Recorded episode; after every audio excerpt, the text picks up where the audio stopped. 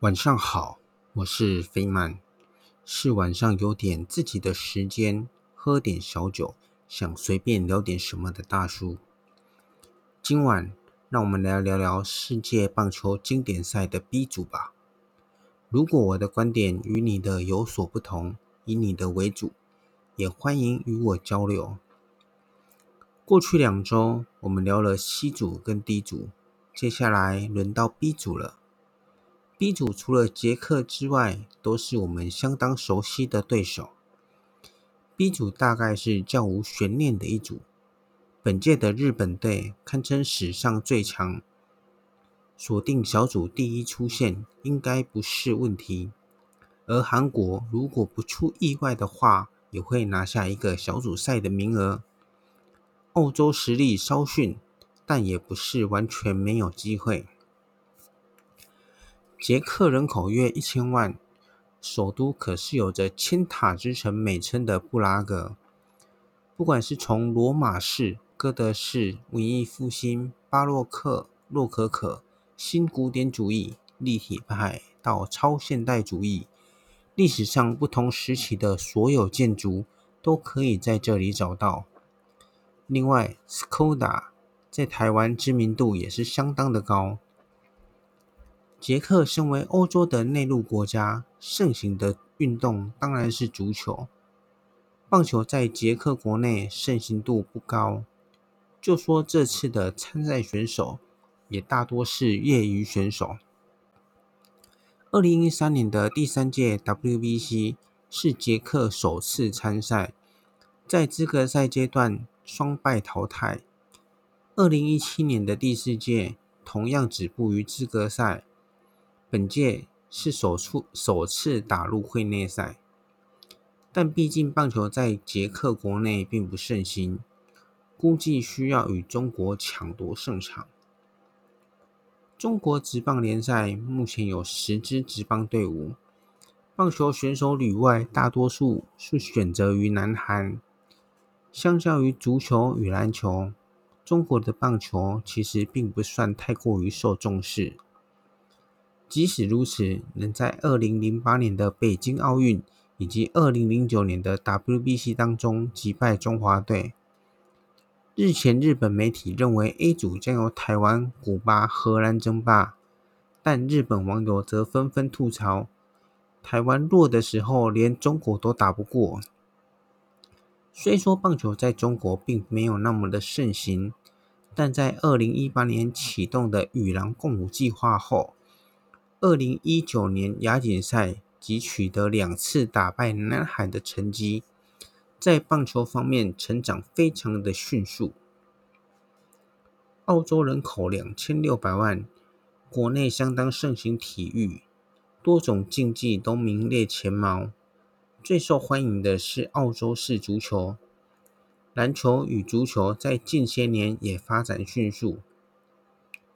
澳洲的职棒联盟则是澳洲棒协与美国职棒大联盟合作建立，在美国职棒大联盟的协助之下，近十年棒球发展极为迅速，也因为如此，有着为数不少的台湾球员在澳洲职棒征战。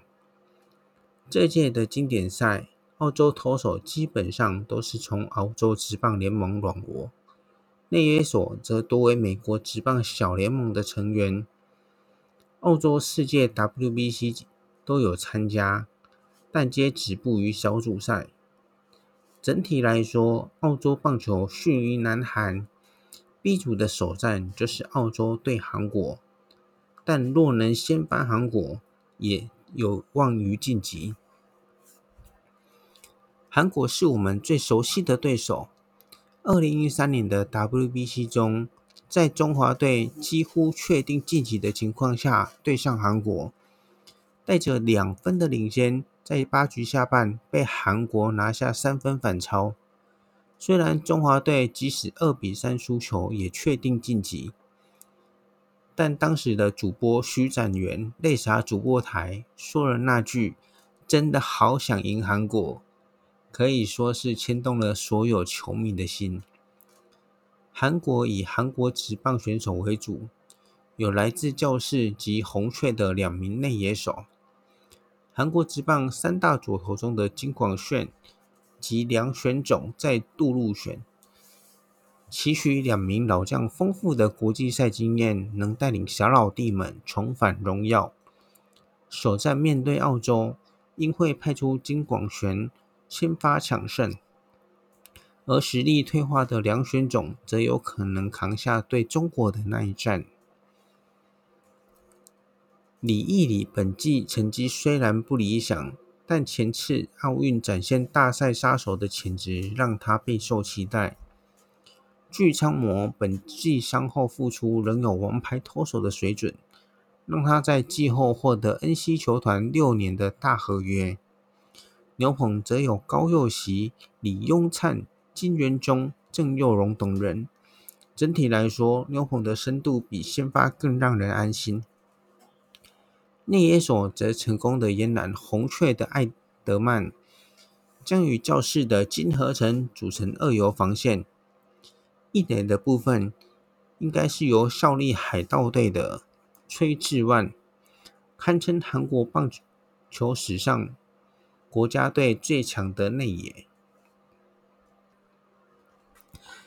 日本堪称史上最强四武士，大联盟选手虽不及多米尼加与美国，但仍是一时之选。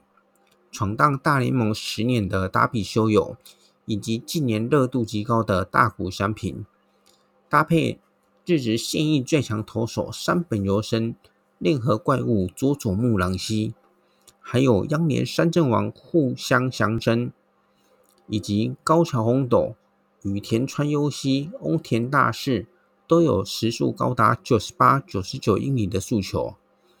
另外还有汤浅京己、金永生泰、宫城大弥、松井裕树、栗林良吏，也都是日职顶尖的好手。小组赛投球限制六十五球，估计会由达尔、大谷、山本由伸、佐佐木朗希搭配互相相争，金永生泰、高桥宏斗、高桥奎二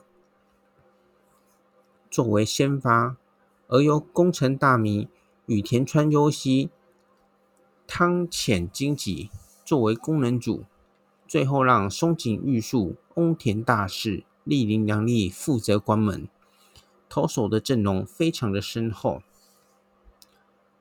外野本来还有小熊的铃木诚也，但最新传出的消息，他因腹部拉伤打算退赛。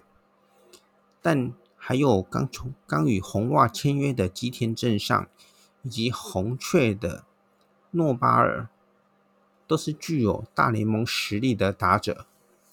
内野的部分有山川穗高与村上宗隆两管日职中炮，冈本和真、木秀吾也有不俗的活力。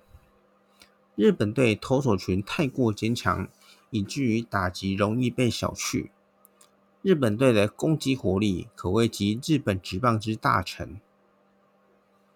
在 B 组，日本可以说是已经锁定了一个晋级名额，韩国队只需只需小心澳洲的反扑，应该能顺利出线。而澳洲只能力拼击败韩国，以求取一线机会。至于中国与捷克，两者或许争夺一一胜吧。以上就是今晚的内容，如果有什么不同的想法，也欢迎与我交流。